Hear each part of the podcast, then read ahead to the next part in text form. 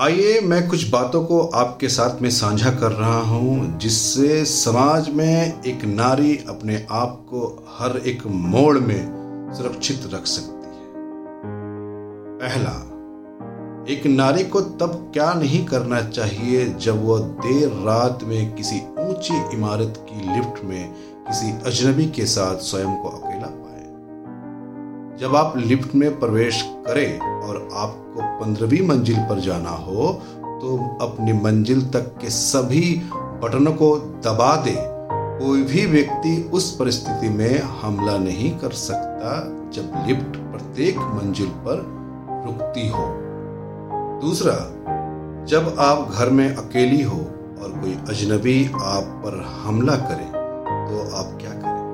तुरंत रसोई घर की ओर दौड़ लगाएँ। आप स्वयं ही जानती हैं कि रसोई में पीसी मिर्ची या हल्दी कहाँ पर उपलब्ध है और कहाँ पर चक्की एवं प्लेटें रखे हैं। ये सभी आपके सुरक्षा का औज़ार का कार्य कर सकते हैं। और भी नहीं तो प्लेटें एवं बर्तनों को ज़ोर ज़ोर से फेंके, भले ही टूट जाए और चिल्लाना शुरू कर दे।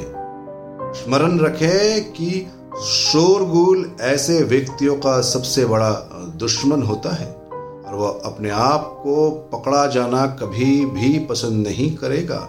इसलिए हो सके प्लेट को ज़ोर ज़ोर से फेंके और चिल्लाना शुरू करे।